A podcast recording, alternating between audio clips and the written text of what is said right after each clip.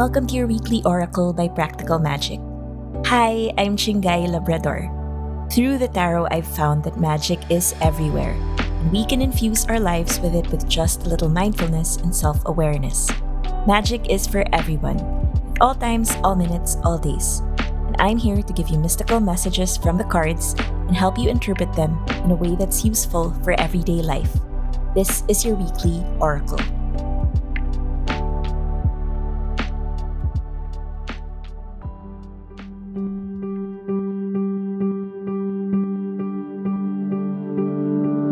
This week, I have a good friend of mine on the podcast, and her name is Rina Nakayama. Rina calls herself a realist, and she gets real about the existence of stress while teaching yoga, pain and stress management, mindfulness, and meditation. So these are all things that I think are super relevant to Practical Magic. Rina's been doing all of that, mindfulness and meditative work, for the past decade while working a desk job and running a travel business. So when the travel industry was brought to a halt in 2020, she had to get very real about creating a social media presence and teaching a variety of classes online, which eventually led her to become a teacher at a university. And so I thought it would be interesting to bring Rina on, not just because I wanted to share the kind of very spiritual talk that we usually have in our conversations, but I think she has really good insight because she teaches seniors with yoga, but also teaches like Gen Z, younger people, with her work at the university. Rina considers constant learning and unlearning all a part of the complex human experience. Have a listen. So this week, we have a good friend of mine. We've known each other for, I don't know, about 10 years, probably. Like, we've known of each other before that, like, for a while, right? But we became friends about 10 years ago. And I'm not gonna delay this any longer. Her name is Rina Nakayama. Hi, Rina. Hi, Chinggay. Welcome to the podcast. Thanks so much for allowing me to interview you. I thought that you would be like the perfect guest because you and I, we bond and we became close because we got to know each other in the wellness space. True. Thanks for having me. It feels kind of funny talking in this space, but outside our usual chats and whatever.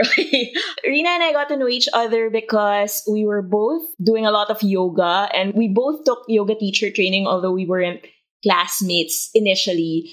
We did end up studying a lot of yin yoga together and then going into meditation. She and I share the same meditation teacher, Eileen Tupas, and so, like, I think Rina's career has flourished in the wellness space since then. I mean, she's branched off into other modalities, I guess. And so maybe you can talk about, like, how you got into, like, into wellness, mindfulness, meditation, all of that. I know it's probably a long story, as it is for everyone, but, like, what's the shortened version of that?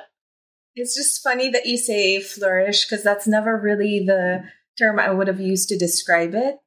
Yes, we did meet around 10 years or so ago in the yoga space. So I have been keeping up with the yoga and also finding myself through yoga. I got into yoga specifically because a studio opened up nearby. And then in terms of finding value or rediscovering value of mindfulness and meditation, it kind of goes hand in hand with tending to your body and everything with yoga. I would say formally, meditation was sometime in 2017. Informally, I feel like I've always had a close affinity towards mindfulness practices because of my heritage. And that's the combination of being like mixed Japanese and Filipino. Okay, so that helped. Like, it gave you a little bit of background into, meditation and all these practices. Like, how has it helped you over the last 10 years? I think everybody who goes deep into yoga and, this type of wellness, it's a journey. There are highs, there are lows, and there are slumps, and there are times when it's all you want to do. after 10 years of going through all these cycles, how has it helped you? Well, at first, it helped me with a little bit more stress relief.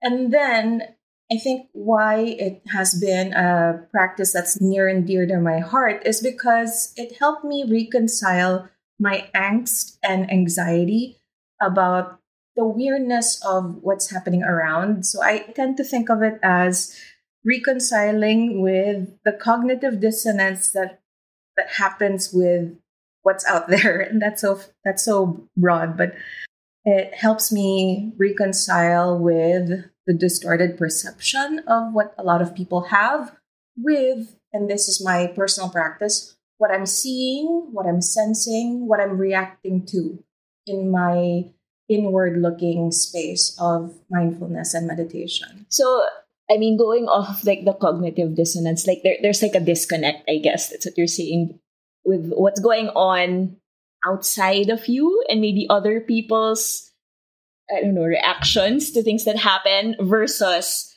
how you're also processing things or going through things. Is that it? So I do have a tendency or a sensitivity to seeing how people react. So I'm very sensitive to external reactions, external actions. And therefore, there is that part that's very quick to sense, like what's going on outside. Mm-hmm. And therefore, I'm kind of built to regroup within me and see, like, okay, how is this affecting me? Mm. How do I guard myself? How do I allow myself to take action? And sometimes there is also like seeing what other people are saying and also seeing how other people are holding back from not really saying what they mean, and that creates a bit of disconnect or cognitive dissonance for me, that I'm always frustrated with, why don't you just say what you really mean to say so that it matches with your expression and also your nonverbal communication. Mm-hmm.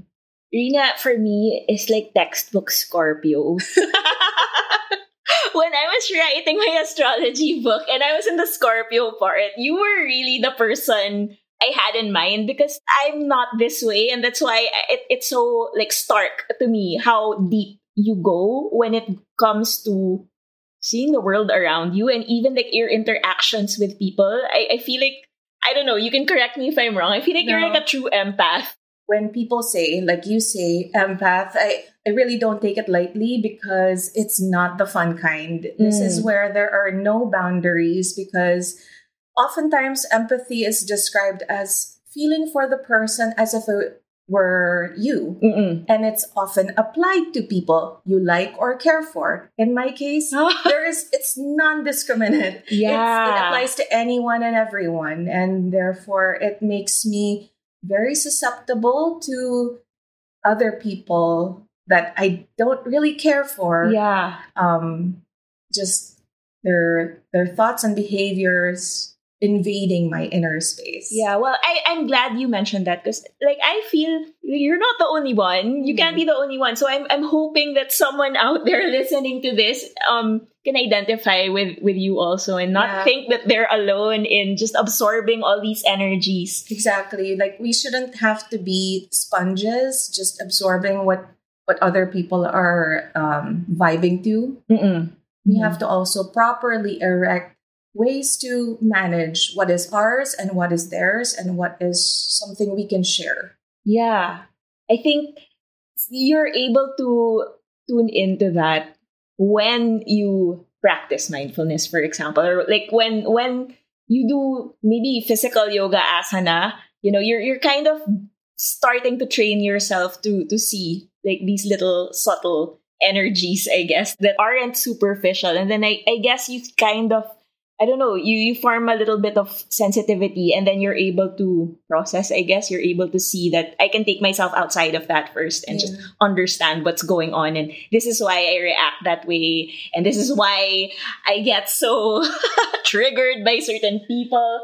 I don't know. I think it's nice to know that there are things that we can do so that we're not overcome by you know, our emotions or whatever energies that we get from other people. I mean, it doesn't have to be, yes, it's overwhelming, but there are ways to deal with it? I'd like to think so, but it's a constantly evolving practice. Mm-hmm. It's hard work, and it's also a lot of, trying to evaluate what I am also perceiving and if I'm distorting my own perception as well. Mm-hmm. That's deep. But I think we've gotten to know each other well. I mean, apart from our deep conversations, deep and meaningful, authentic conversations, I got to know you when I was starting to dip my toes in tarot. I hadn't memorized all the meanings of the cards at the time when we were hanging out all the time. And I remember when I was working at that yoga studio, I would close the studio, and since you lived nearby, I would hang out at your house and we would just play around with cards and see what it meant. And I would bring my book and we'd have to read the meanings because I didn't know. And so, we've done readings for each other so many times. What's the experience been like for you as somebody who is a Scorpio, who is sensitive to all these energies? What's that like for someone like you? For someone like me who starts off as somewhat of a skeptic, mm-hmm. It's taught me so many different ways of looking at the same thing from different angles. Mm. And what I like about your readings is that, for one, I really see how you've developed the art of it, and it's been fun. It mm-hmm. always is fun. It's reassuring. And I really don't take that lightly because I'm not someone who's easily comforted. Yeah. But you do give me solace. You do give me clarity. And I appreciate that. What I've seen through the years is that a lot of refinement, a lot of also diversification in terms of where you gather inspiration for your reading. So it's funny how refinement means focusing in, mm-hmm. right, on and developing that, mm-hmm. sharpening it. But at the same time, you've also broadened and branched out. So this is my way of saying, I've seen you flourish. Oh, thank you. So right back at you. Mutual admiration, society. I think that tarot readers, their practices, at least for me, it becomes more informed the more you live your life. Mm-hmm. There's nothing wrong with just reading the cards all day, every day. But if you don't go out into the world or interact with people, then I guess the wealth of information that you're pulling from becomes limited. Mm. That's just me. No, that makes so much sense. Yeah. And I think there has been more of that mm-hmm. in through the years. Yeah. So I guess it's true that there is wisdom that comes with age. If you're going to you could go to a young tarot reader and, you're going to get fresh perspectives, but then you go to someone 20, 30 years older than you and they're going to be pulling from a deeper well, I mm-hmm. guess. And so it depends. Sometimes you just want something, not naman surface level, but you want the perspective of someone who's seeing the world with different eyes than you, someone who's younger, but then other times you need somebody who's lived. That's true. Yeah. Okay, so you've taken your interest in mindfulness, meditation, wellness, all of that, into a different path by teaching in universities. And you're teaching college students now. Did it start during the pandemic? Yes, the opportunity came this pandemic. I never had any inkling of it.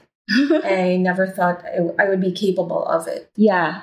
And so how has that been? Because we were talking about, the differences between someone who's young and someone who's lived a long life. How has it been interacting with kids? Because these people are in their late teens or early 20s. It's fun. This is such a segue, a really great segue from what you mentioned earlier about, getting readings from a younger person mm-hmm. versus an older person.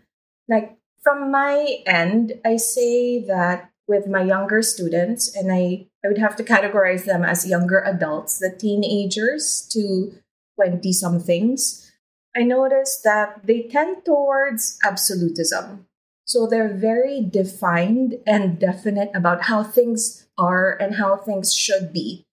But it's funny that, and I keep having to repeat that, so I wish that doesn't become a crutch word for this podcast. Mm-hmm. But so on one hand, they're so clear-cut about how they think the world and how they think their life should be, but then they battle with how it's not turning out that way. Mm. And so they give themselves a lot of leeway to kind of move based on their mood. Okay. So that's the part that becomes very unpredictable for them, or unpredictable on the side of someone who's being with them, seeing them. Because they think that, you know, they're very intentional about what they're doing, but they're not. Mm-hmm. Do you think that's like a... Is that a Gen Z thing? Or do you think it's like the folly of youth also? Like, did we go through that when we were that age? Yeah, it's probably the folly of being young mm-hmm. and idealistic. Yeah. The current Gen Z, I would think, they're very knowledgeable because they have so much information at hand. But then they also struggle with integrating the lived knowledge or the lived wisdom that comes hand in hand with information. Mm-hmm. And sometimes they get by trying it out, like changing clothes or changing hair color. Funny, I say that, but it's not quite the same as going through things without tutorials, going through things without the how-tos that you can easily find online, which... You know, if you were of a certain generation, you didn't have roadmaps, you didn't have blueprints, you didn't have someone to model after. Mm-hmm. And you just figure it out. You figured it out in the dark. Yeah. Well. But so I guess in comparison to the younger generation, because I have been teaching older generations, and I would specify seniors and under the yoga space, I would say that they're a lot more apologetic about their inadequacies. So while they are apologetic about their inadequacies and what they're not good at or what they're not good at anymore, they are very responsive and also liberated when you listen to them, when you ask them questions about them, mm-hmm. and when they feel understood and cared for. Mm-hmm. So there's like a freedom that comes with. Yeah, so in that, they become a little bit more forgiving of themselves. Mm-hmm. Whereas it's harder to get a younger person to learn how to truly forgive themselves and then allow some course correction of behavior and then take it into like actionable steps. I guess as you go through life, you're kind of broken down by your experiences until you just learn how to surrender and you just learn how to, you know, accept, I guess. It might also be my niche, you know, the market that I'm tending to, who are often quite broken down spirits. Yeah. So it might be that. To put into context, okay, because you are a teacher in so many ways. Okay, you teach the kids in school, right? What do you, like, what specifically is your subject? So it's a gen ed subject that's a prerequisite for all freshmen. Mm-hmm. And it's a new and unique curriculum or program that Lyceum University conceptualized to kind of help students have access to emotional awareness education and also like self-regulation mm-hmm. tools in hopes that they get through and also thrive, not just school life, but afterwards. So we integrate financial literacy, some life skill building like Ikigai and Grit, and a few others that are not just within the wellness spectrum. I wish someone taught us that before. And then for like on the opposite end of the spectrum, what do you teach for like the seniors? You deal with them a lot also, and I think you have a fondness. You've always had a fondness for the older set. Yeah, it's either really, really young or really, really old. But really, I cater to anyone mm-hmm. who's pretty beaten up and not knowing where to go with the pain that they're having. Mm-hmm. So that's why even during the pandemic, my clientele has been bizarrely uniform.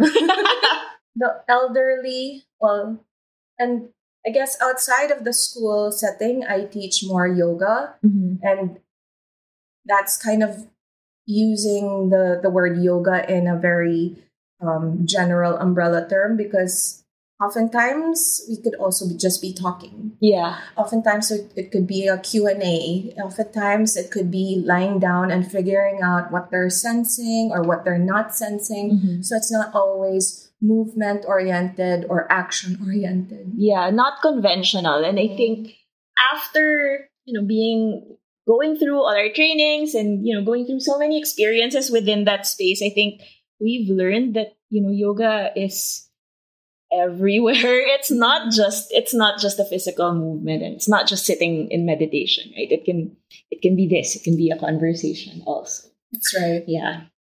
My conversations with Rina are always so deep. Okay, so you are a teacher, but then I think, as someone who has also taught, I feel like we learn more than our students learn from us. So what are you still learning about yourself? I've learned so much about myself teaching students. Yeah. And it feels almost unfair to say that because, I should be the rock that's holding their space. But I think when I am being present to them, I can't be someone who's already reached the destination. I have to be someone who's right there, meeting them as they are and allowing them to see me as I am right now. So it could be a mixed bag. There are days when I have my stuff together, and there are days when I don't. Mm-hmm. Mm-hmm. I think that also mirrors like my experience as someone who reads tarot, because I never know what someone I read for is going to bring to the table at any day. And, sometimes I feel super equipped to, I went through that. I know what I'm talking about. I can give you information. And then other times, some people come with me with very specific issues, whatever they're going through, and like super out of the box that I have no idea. But then at least, we have these tools that can connect us with other people. But you find your way. I would like to think so. I mean, they come back for reading, so I hope so.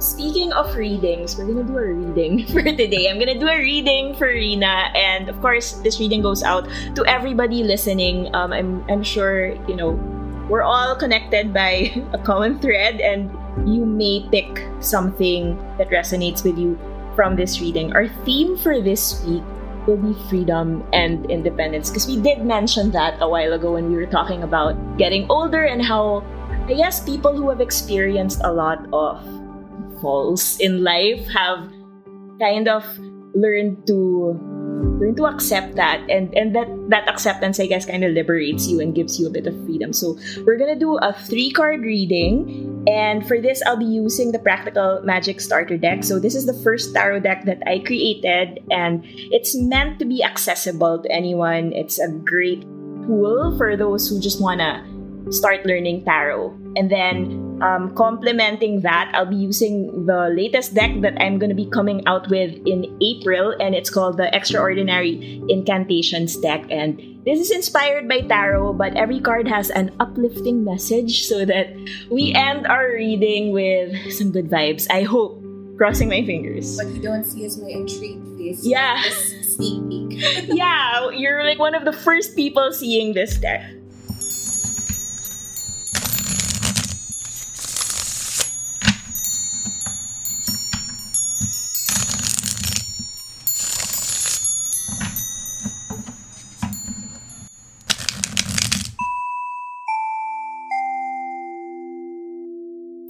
Reading, since we're gonna be talking about freedom and independence, let's do 3 prompts. So our first prompt, it's what can freedom and independence look like for you at the moment? So Rina, go ahead and pick a card, any card. You can hold the deck.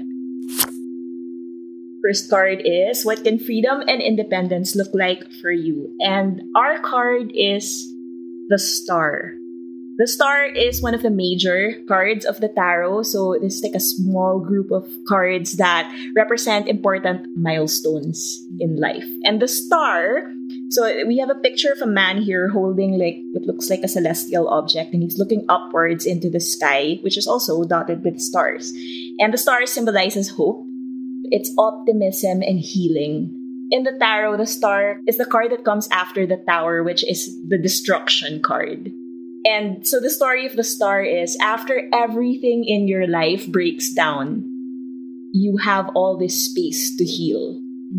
And there is so much healing when you clock into that feeling of freedom and independence. I think people have a lot of plans for themselves when they think of freedom. Like, okay, the minute I break away from my job, for example, I'm going to do this, this, this. I'm going to travel. I'm going to buy my own place. I'm going to, you know, they have all these very set plans about what's going to happen. I think what people forget is that once they secure a certain amount of freedom, there's healing that needs to happen also. So freedom means, yes, being more optimistic about what the future holds, but it also involves a lot of deep inner work. And I think it's about wrestling with the destruction that happened before, kind of coming to terms with that. Because I don't think you can really access independence if you don't like dive into whatever made you dependent or whatever, you know, chained you to a certain situation. So I think freedom, yes, it's all about healing. Okay. Nice. Do you agree? I embrace. I embrace. Okay, I love it. Our second prompt is, how can I be freer? So pick a card. And our pull for this prompt is the Ten of Swords. And the catchphrase for this card is, I've had it up to here. And in this card, it's a very like fun leopard print background. But in the middle, there's a picture of a girl and she's screaming. And the Ten of Swords is one of those very notorious tarot cards that people don't like getting. I personally don't like getting it, but you know, sometimes the tarot tells you what you don't want to hear and you don't want to deal with. Okay, so our question is, how can I access freedom? The Ten of Swords means that you need to deal with all the thoughts that are running through your head. I think if you don't meet yourself where you're at and acknowledge that there's so many things you're worried about, there's so many things hampering you from feeling independent and feeling free, you're not going to get there. So the Ten of Swords is saying, yes, I acknowledge that I'm anxious. I acknowledge that there are a lot of things that I don't want to think about.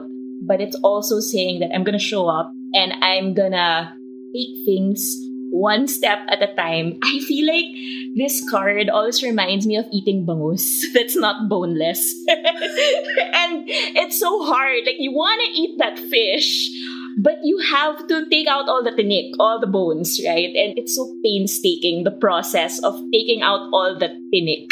The swords cards in the tarot represent our intellect. And so think of that, like panic in your head. All these thoughts that are invasive, that are overly critical, overly judgmental, those are the things you have to meet head on and, you know, pull out those thorns one by one. It's going to take a lot of time. So you have to be patient with yourself when you come into contact with the Ten of Swords. I guess freedom is a wonderful thing, but if you work at it harder, it means more to you. And once you access it after all of this, I think you're going to do more to not let it get away from you again. That makes a lot of sense. It resonates, especially the I've had it up to here with a screaming face. Yeah. Resonates a lot because I think my threshold for tolerance in general has really not been what it used to be. Mm-hmm. I can't contain what makes me sick and twisted from how other people deal with their issues. Yeah. So the Ten of Swords is saying, yeah, it's totally normal to just feel like you're oversaturated already. And know that like the tens are the like the final number in the tarot. So after you get through this, you're at the end. You start from scratch and you make room for the healing that's needed.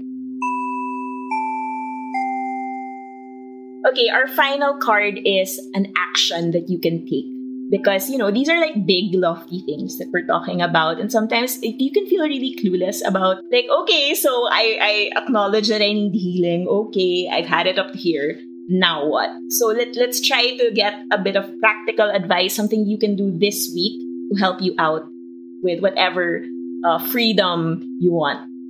And this is the exciting part from Miss Practical Magic. I hope. Okay, our pull for this prompt, our action step is the Hermit. Yes, actually, the Hermit is my favorite card out of all the cards, out of all the 78. So I love that it showed up. The Hermit is another major card, so it's talking about how important it is to find solitude. And so here we have a girl who's holding up like a book. I like to think of it as a journal, and just being by herself. And she's contained within a frame. And I think that just represents how you need to kind of climb into your own cave for a while. Solitude is not something that people are comfortable with. I think there were very few who just kind of relish that hermit feeling. Can I share one of the ways I've had to close up my holes or avenues that make it a little bit hermit-like? Mm-hmm. So I've stopped checking Instagram or Facebook, mm-hmm, because it feels like I have to have access to all these people, people in my life without any filtering. So like having to see anyone on my feed makes me have to be connected and engaged and feel responsible, or feel like I have to do, mm-hmm, or care, which is very, very hard when I have to manage other things that require more focus, concentration, and energy. So I've, stopped using that for looking and for entertainment. But I've been comfortable, like, browsing on TikTok. So there is that distance because I don't know who's going to pop up on TikTok. Mm-hmm. They're mostly people I don't know. Therefore, there is that distance, mm-hmm, of like, you're you, I'm me, we're separate. Mm-hmm. So I think it's a little bit ironic that we're talking about freedom and independence, but then the hermit shows up. Like, you want to be free? Okay, spend some time alone and, hold yourself up. But I think the value with closing yourself off from time to time, being very mindful about when you become a hermit, is you being able to tune out all the noise, because there's just so much noise. And sometimes you just need to hear yourself think again. And I focused on the face-to-face interactions and direct conversations and communication. Yeah, versus, just like letting life be like a free-for-all for you. And it's just too noisy. It's too magulo. And I think the hermit is also setting the perfect stage for you to deal with the Ten of Swords, that I've had it up to here. Because when you spend some quiet time to yourself, so that's the homework for this week. Everybody take, whatever, 5 minutes, a weekend, whatever, time to yourself. You're able to run through all those Ten of Swords thoughts in your head and just like peel the layers one by one until you are ripe for the healing of the star. And this is why I love your readings, because what you're sharing with me now is reassuring, because it's not making me doubt myself. It's actually telling me that, like, I'm doing what is... Yeah, you're already doing it. Yeah. And, stay on course. Yeah. Keep at it. Rather than, like, second guess and question myself. Because, because of all that noise, we forget how wise we actually are. Okay, we're going to end this reading with a card from my new deck. I'm so excited to share this with someone live. Okay, our final card is just a little piece of advice that we can take with us when we start to question ourselves and when we need some validation. So,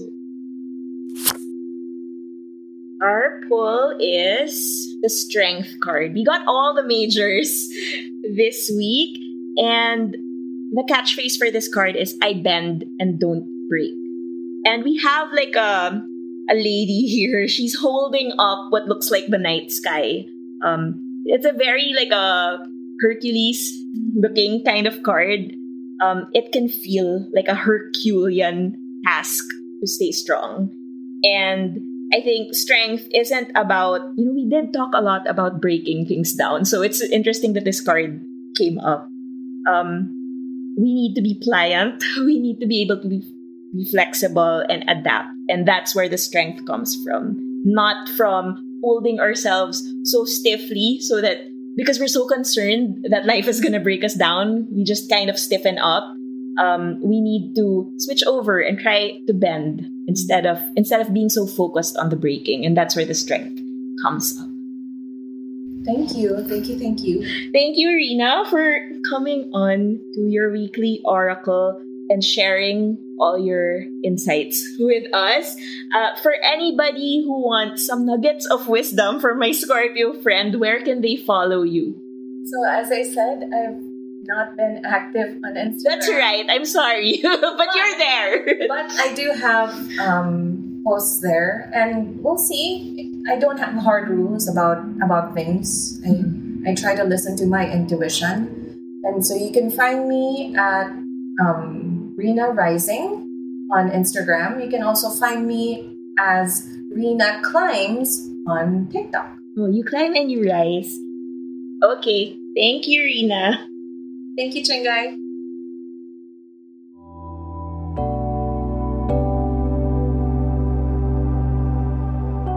I hope you gleaned something out of my conversation with Rina and from the reading that we did for this week. Thanks again for coming week upon week to listen to your weekly oracle. If you have any stories or questions you want to share with me, feel free to reach out to me at sparksomagic@gmail.com.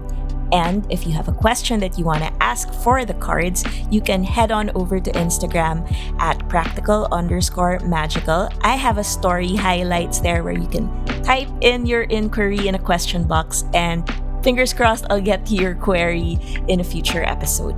Have a good week ahead, everybody, and I hope you feel some freedom and independence this week. Bye.